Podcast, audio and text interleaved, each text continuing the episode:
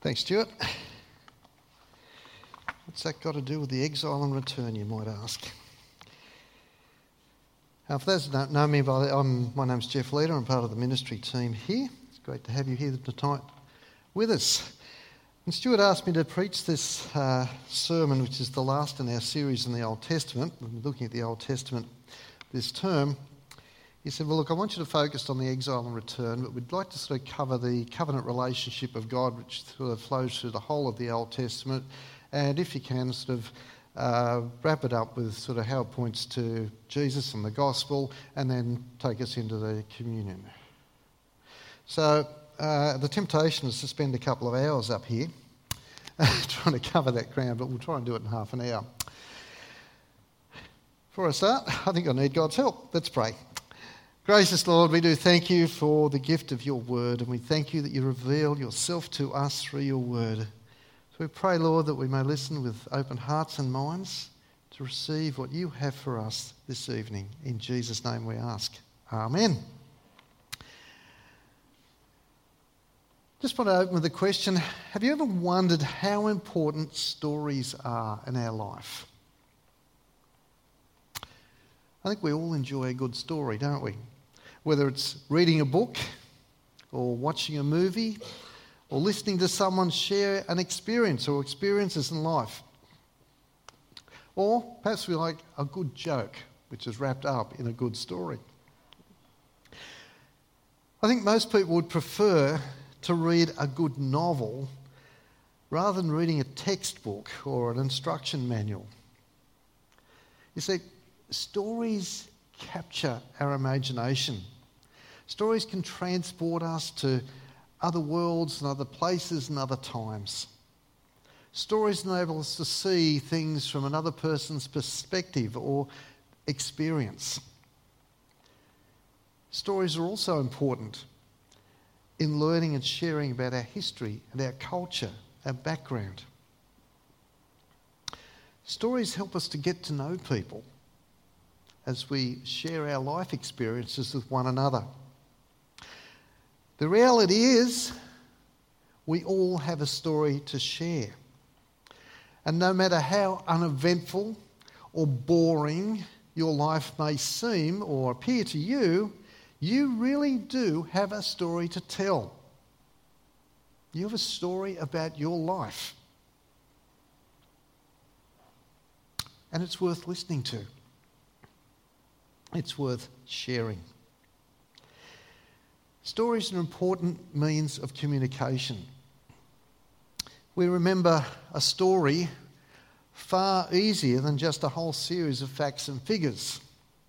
For example, most people will find it easier to remember a story that a preacher tells during the course of a sermon to illustrate a point rather than the point that they were trying to make. And in preaching school, we're often told don't make your illustrations too good because that's what people remember and not the point of what you're trying to say. Well, when we come to the Bible, we find the Bible is full of stories. We see kids' Bible story books but in fact, the Bible is one big story of God's relationship with mankind, with humanity. And over the course of this term, we've been looking at the story of the Old Testament. And we've been using Stuart's brilliant timeline to highlight the main Old Testament events and themes. And tonight, we're going to be looking briefly at the last two the exile of Israel to Babylon and the return of the Jews to Israel some 70 years later. But apart from being a part of the Bible story, we need to ask ourselves a bigger question than that. What, if anything, has that got to do with us? How is this story relevant to us? You see, as we read the Old Testament, we find that it recounts the history of the people of Israel. Long time ago, two, th- three millennia ago, and longer. But in this story, we find repeated passages which encourage the people to remember their story. Remember the story of how God has interacted with them remember what God has taught them, how He's involved Himself with their history, with their story.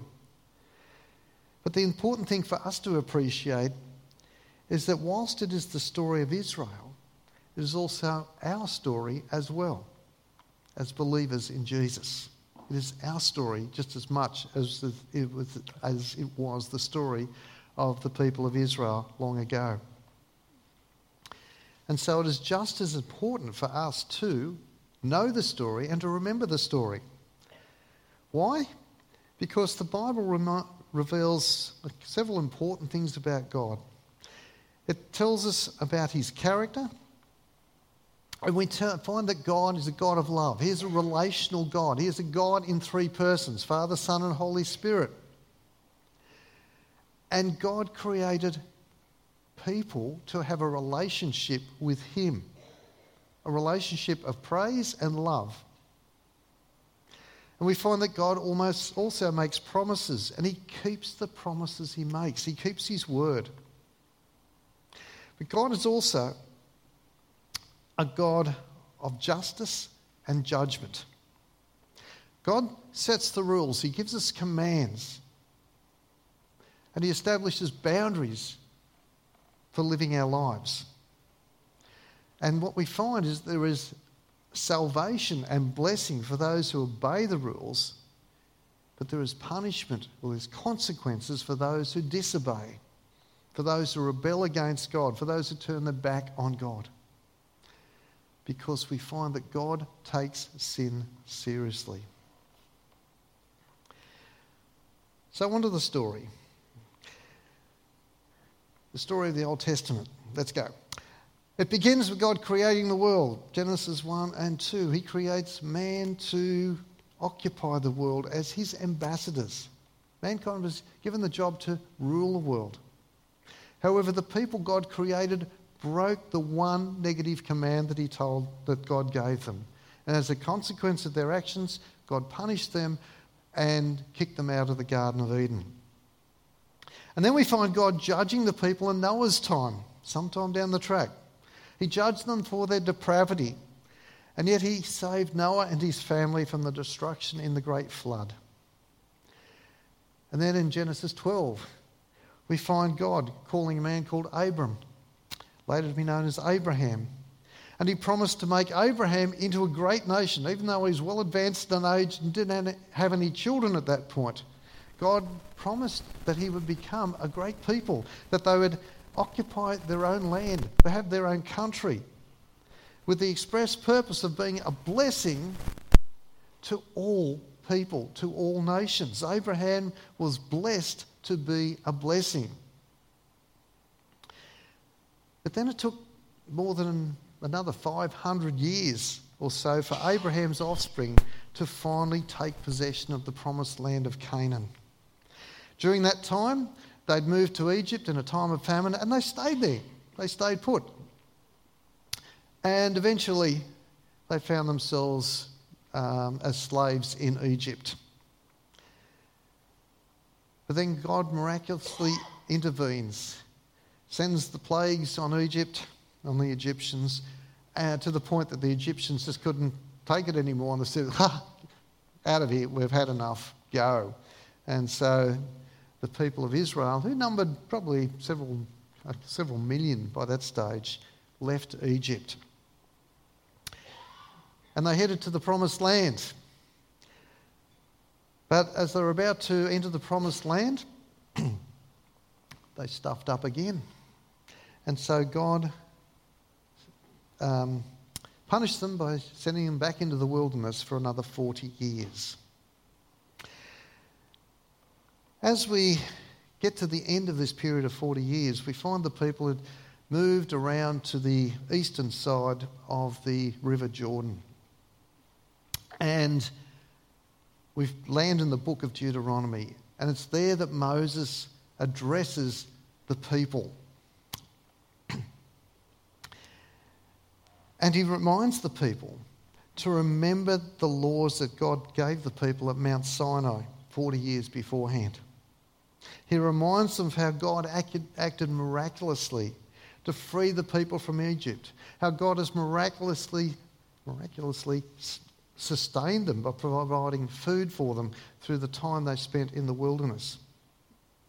Indeed, if you read through the book of Deuteronomy, it's a great read. We find this refrain Remember what God has done. Remember what He's done on your behalf. Remember the rules, the commands that He gave you. Remember He is your Lord, your God. And Moses also encourages the people to worship and love the Lord. And they do that by obeying His laws living the way He wants them to live.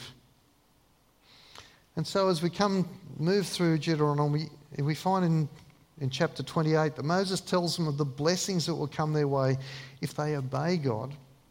But he also mentions the consequences or punishments that will result if they disobey God. In chapter 29, Moses again reminds the people of their story, of how God brought them out of slavery in Egypt and it's here that God renews his covenant with them, his commitment to them. It's a relational thing. And we find that there are serious consequences for disobedience, even to the extent that they would be expelled from the promised land if they rebelled and disobeyed. However, there is a hope for those who return to the Lord. And I'm sorry, this is a little, whoops small. Excuse me. Deuteronomy 30. It's a key passage. Why we, I'll explain why we drop into this in a minute. But note what he says. This is Moses speaking. When all these blessings and curses I have set before you come on you, and you take them to heart, key word heart, it's a heart relationship with God, when you take them to heart, wherever the Lord your God disperses you among the nations, there's a dispersion, there's a scattering here. And when you and your children return to the Lord and your God and obey him with all your heart and with all your soul, according to everything I command you today, note it's not just legalistic or ritualistic obedience, it's actually with heart and soul. Then at verse 3, it says, Then the Lord your God will restore your fortunes and have compassion on you and gather you again from all the nations where he scattered you. Even if you have been banished to the most distant land under the heavens, from there the Lord your God will gather you and bring you back. And he will bring you to the land that belonged to your ancestors. And you will take possession of. Thanks, Nelson. He will make you more prosperous and numerous than your ancestors. The Lord your God will circumcise. Note again the words circumcise your hearts and the hearts of your descendants, so that you may love him with all your heart and with all your soul and live. Live the life he has prepared for us. Live the way he wants us to live and reap the blessings of living a life honouring and worshipping God. But the passage continues, verse 7. It says, The Lord your God will put all these curses on your enemies who hate and persecute you. You will again obey the Lord and follow all his commands I'm giving you today. Then the Lord your God will make you more prosperous, most prosperous in all the work of your hands and in the fruit of your womb, the young of your livestock and the crops of your land. The Lord will again delight in you and make you prosperous, just as he delighted in your ancestors. Verse 10 If you obey the Lord your God and keep his commands and decrees that are written in the book of, this, of the Lord, and turn to the Lord your God with all your heart and with all your soul. Notice that continued repetition. The relationship that God wants with us involves our heart and our soul. He wants us to love Him wholeheartedly. Now, this passage, why have we dropped into this? Well, this passage actually sets the scene for the remainder of the Old Testament story. And it helps us understand what subsequently happens to the people of Israel when they turn to worship idols and seek help from other nations and not from God. In fact, we could almost stop there at that point because that is, this is precisely what happens to the people of Israel for the next thousand years. The sad reality was that the people kept forgetting their allegiance to God, God who was their true king, and that, way, and that they were to trust him and do, the th- do things his way.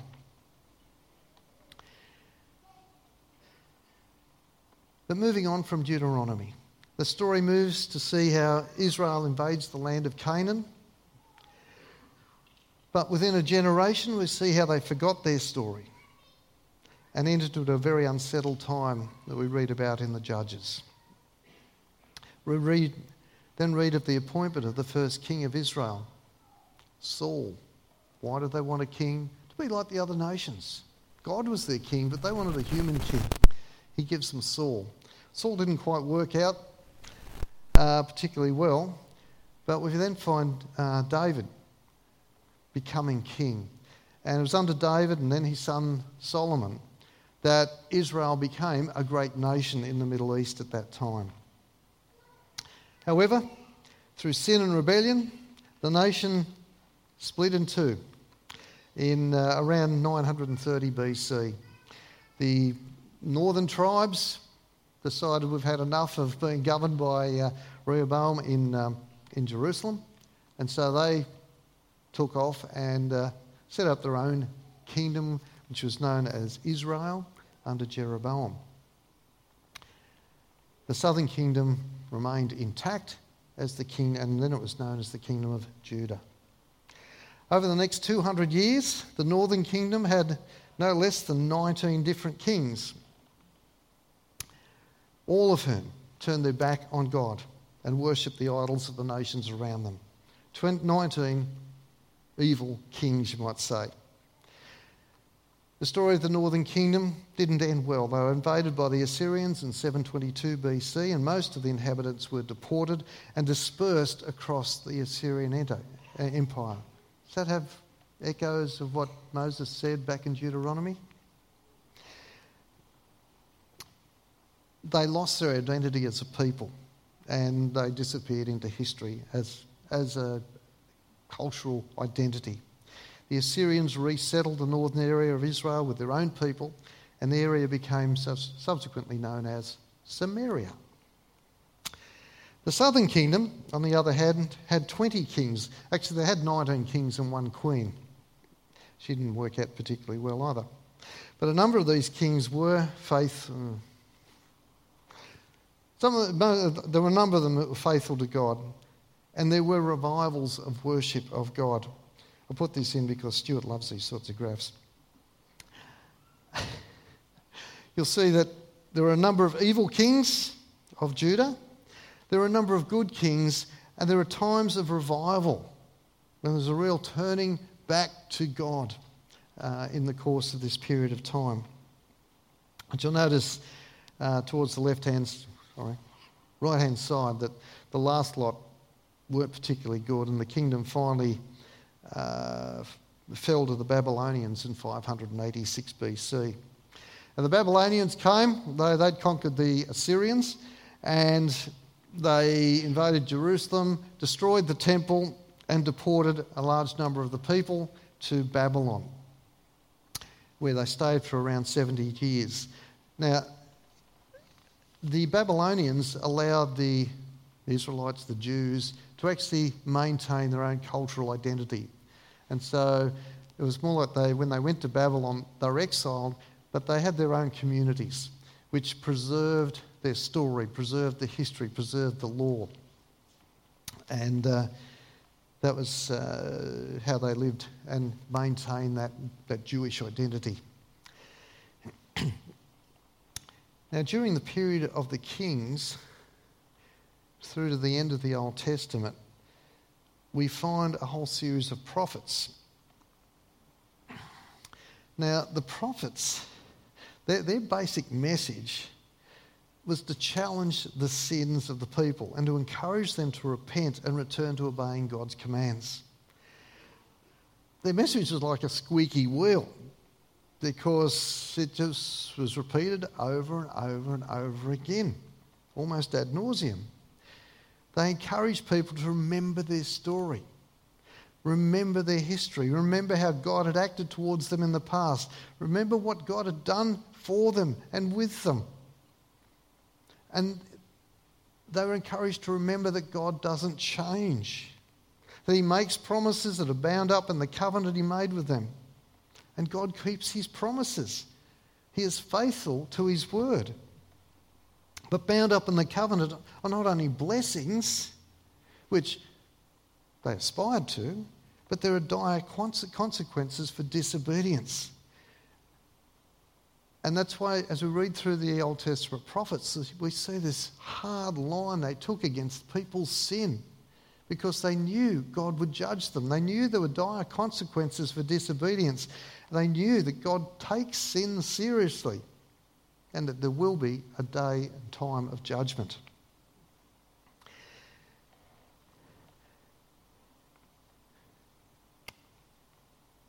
So we see this remembering thing coming again and again and again all through the Old Testament.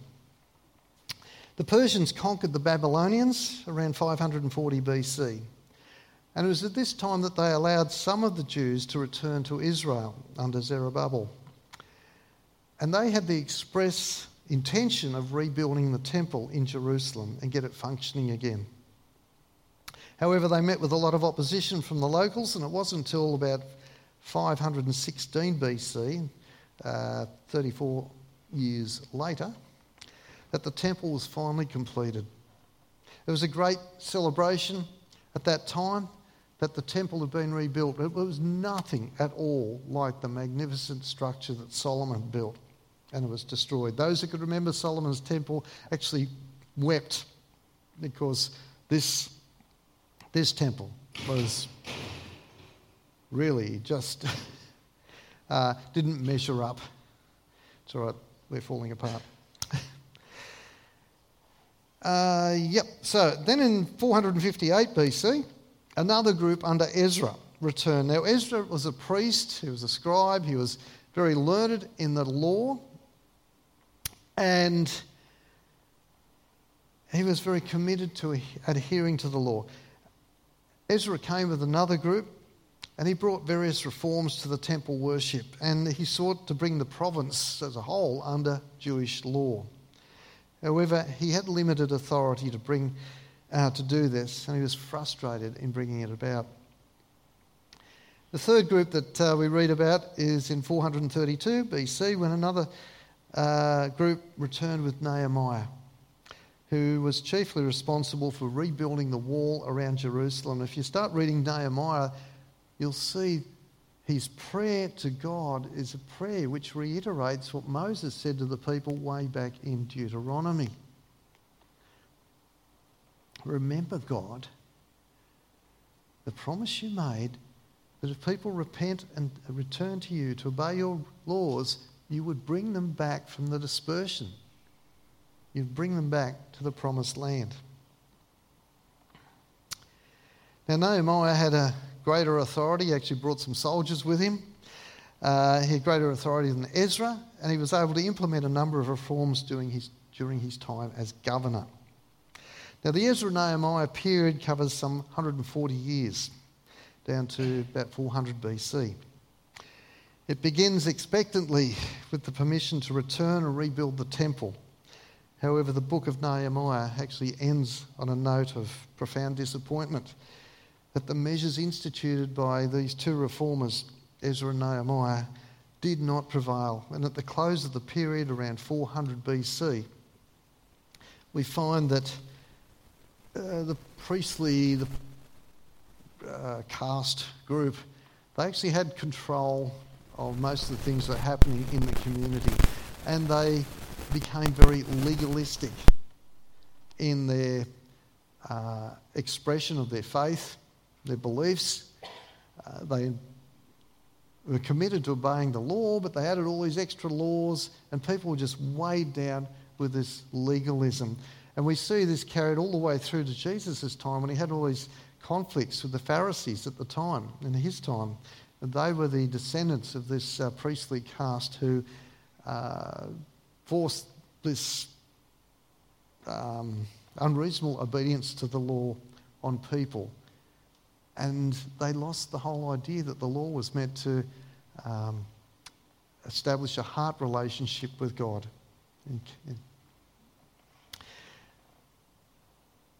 And this, this continued through to about the time of the fall of Jerusalem, which was AD 70. Now, the period of history covered by the Old Testament closes with Nehemiah. On the side of the prophets, the last prophet in the Bible's, um, nearly said it, Malachi. Malachi. He was the last of the Old Testament prophets, and he probably wrote during Nehemiah's time. Malachi reminds us forcibly that the return from Babylon did not fulfill all of Israel's hopes, that the people fell, still fell far short of what God required of them. And again, we see the refrain in uh, Malachi 4 4 Remember the law of my servant Moses, the decrees and laws I gave him at Horeb, which is Mount Sinai, for all of Israel. Remember, guys, will you remember it? It's almost a plea. But Malachi also reminds them that there is a hope for the future. When he says in verse uh, 1 of chapter 3, suddenly the Lord you are seeking will come to his temple. This is the Messiah. This is the promised Messiah that we see elements of through the Old Testament uh, uh, prophets. God will send a Messiah to save his people. And so, from this time, the people are hanging out for this Saviour. They're waiting for the Messiah to come. The Messiah was going to free them from oppression, from the ruling powers, to give them independence, to give them a place in history once again.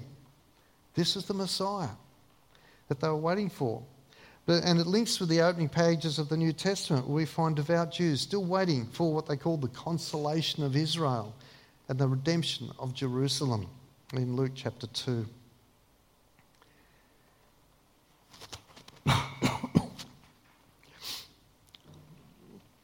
Now, I just want to briefly complete the historical narrative because uh, looking at all this, it actually is, helps us to understand the background of the Old Testament and more so the background of the New Testament. The period between the Old Testament and the New Testament saw some major shifts in political power and cultural influences. The Jews were subject to the Persians from the time of Cyrus's conquest of Babylon in 540 BC to the defeat of the last Persian king, uh, Darius, by Alexander the Great in 330 BC. Nearly 200 years of Persian rule. Then began for the Jews what is referred to as the Greek period. And for four centuries, the Jews were part of that cultural environment which came to be known as the Hellenistic period. They were ruled from Egypt, and they were ruled from Syria, and they were ruled from Rome. And they, during this time, they had short periods of independence, but all the time they were exposed to this Hellenistic culture. After Alexander's death in 323 BC, the Greek period was one of political turbulence and turmoil. And then in the century before Jesus, Rome rose to power, the Roman Empire. Judah became a Roman province. And uh, after the Roman general Pompey conquered or captured Jerusalem in 63 BC. Now, just on a side note, the Romans were actually, on the whole, just and tolerant overlords, and they made many concessions to the Jews, which is, could be a surprise to many. But the Jews hated the Romans with a passion simply because they were Gentiles lording it over the Jews in God's promised land.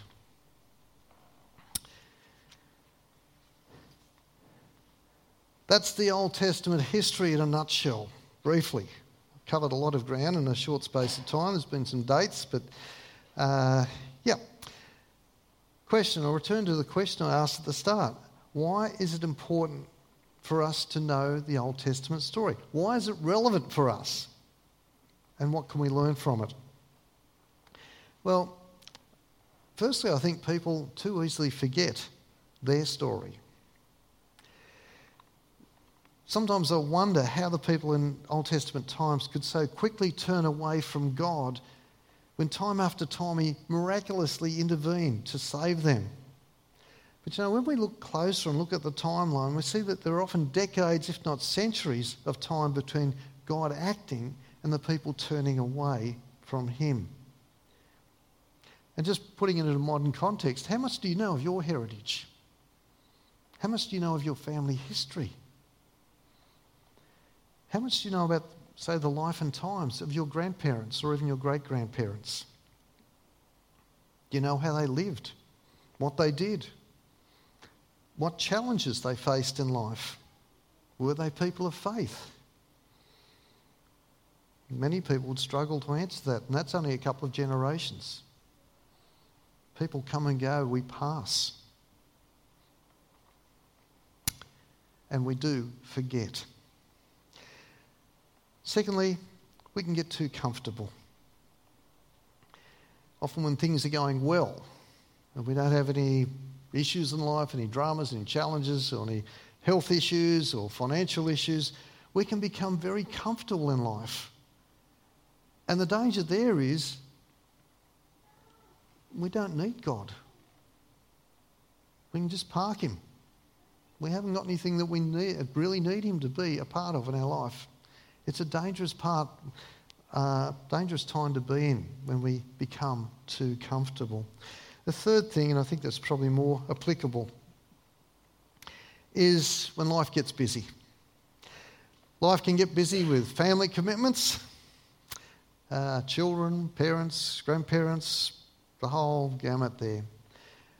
We can get caught up with um, work responsibilities. Work can get so busy and stressful. We can get tied up with church activities. There's always something going on that we can be involved in at church. And then there are social and sporting commitments as well. Life gets very, very busy. And God is often squeezed out of the picture as life gets busy. He's either seen to be not needed or is irrelevant to what we do on a day to day basis. And like going to church, kind of can knock out a quarter of your very precious weekend time. If we're not reminded and constantly reminded and refreshed with God's story of His saving grace in our lives, we run the risk of forgetting what He has done in saving us from the consequences of our sins. And He's done that through the death and resurrection of Jesus on the cross. We need to be reminded that God wants a relationship with us. We've been saved for that purpose. We need to be reminded that He's given us His Holy Spirit so that we can be a blessing to those around us, that we can share the message of new life to our community. We need to remember the part that God has played in our lives to this time. And He has indeed been a part of our lives. That's why you're all here tonight. And both in our history as His people and in our own personal walk with God. He is a part of us. And this is part of our story. It is our story, our heritage. And our heritage, a story we remind ourselves of frequently and hope to pass on to our children because it is a precious story to us.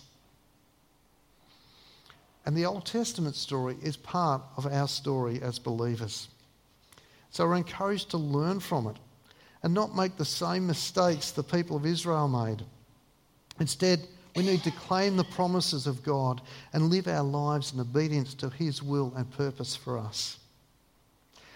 One of the ways to remember an important part of our story is to regularly celebrate the Lord's Supper, and we're going to do that in a very short time.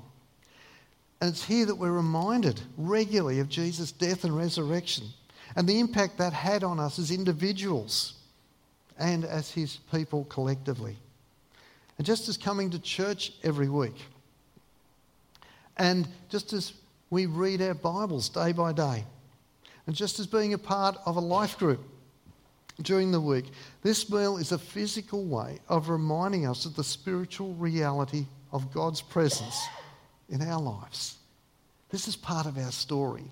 And we're encouraged to remember our story, not to just walk away from it. Remember what God has done in your life. Remember, He's still a part of your life and He wants to be a part of your life. He wants a relationship with all of us. But we need to remember what He's done. Remember, our story is His story. Let's pray. Gracious Lord, we, we thank you that you are our God. We thank you that you love us, that we are precious in your sight, that you regard us as children, very dear to you.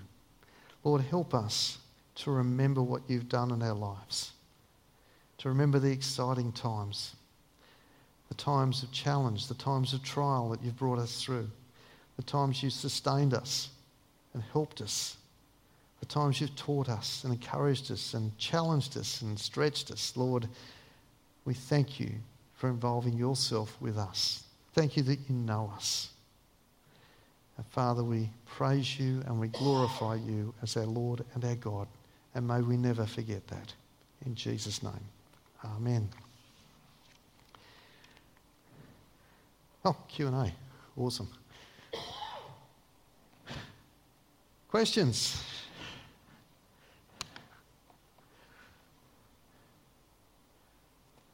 Oh, that was easy. no questions.